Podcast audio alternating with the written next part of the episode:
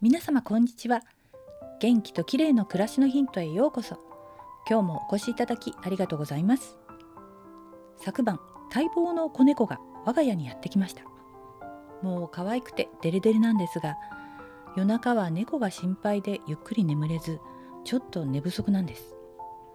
ということで、今日はお迎えした子猫ちゃんをご紹介したいと思います。子猫は昨年のじゅういちがつにじゅうににち生まれ、生後にかげつのスコティッシュフォールドの女の子です。顔や目が丸いのは、お父さんがブリティッシュショートヘアだからかもしれません。毛の色は体全体が白っぽく、顔や尻尾に色が入っています。大竜とキャリコという色なんですが、これは薄いパステルカラーの三毛猫という意味で、グレーとベージュの柄が入った白猫ちゃんという感じです。大竜とキャリコの色の入り具合から、名前は最初モナカちゃんがいいかなと思っていたんですが、娘のお友達がつけてくれたくるみちゃんという名前も気に入ったので、最終的にモナカくるみちゃんということになりました。くるみちゃんの写真や動画はインスタやツイッターなどに載せるようにしますので、よろしかったら見てくださいね。モナカくるみ、どうぞよろしくお願いします。昨日は新しいお家の探索で、くんくんお部屋の匂いを嗅ぎ曲がっていて、ちょっと落ち着かない様子でした。そんな中で、くるみちゃんが一番落ち着く場所となったのが猫用のトイレなんですね。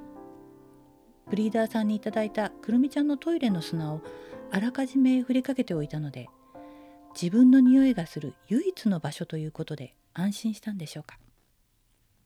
ケージの中にはふかふかのベッドも用意しておいたんですが、そちらはお気に召さず、もっぱらトイレの中にいようとします。おそらく一晩中ほとんどトイレの中でうとうとしたり、ゴソゴソしていたようです。今日はベッドの代わりに段ボールを入れてみたら、少しずつ興味を示してくれて、かじったりしながら段ボールの中にも入るようになりました。なんだかふかふかよりも段ボールの方が好きみたいです。今日はトイレじゃない場所で眠ってくれるといいなと思います。くるみちゃんはスコティッシュフォールドだからなのか、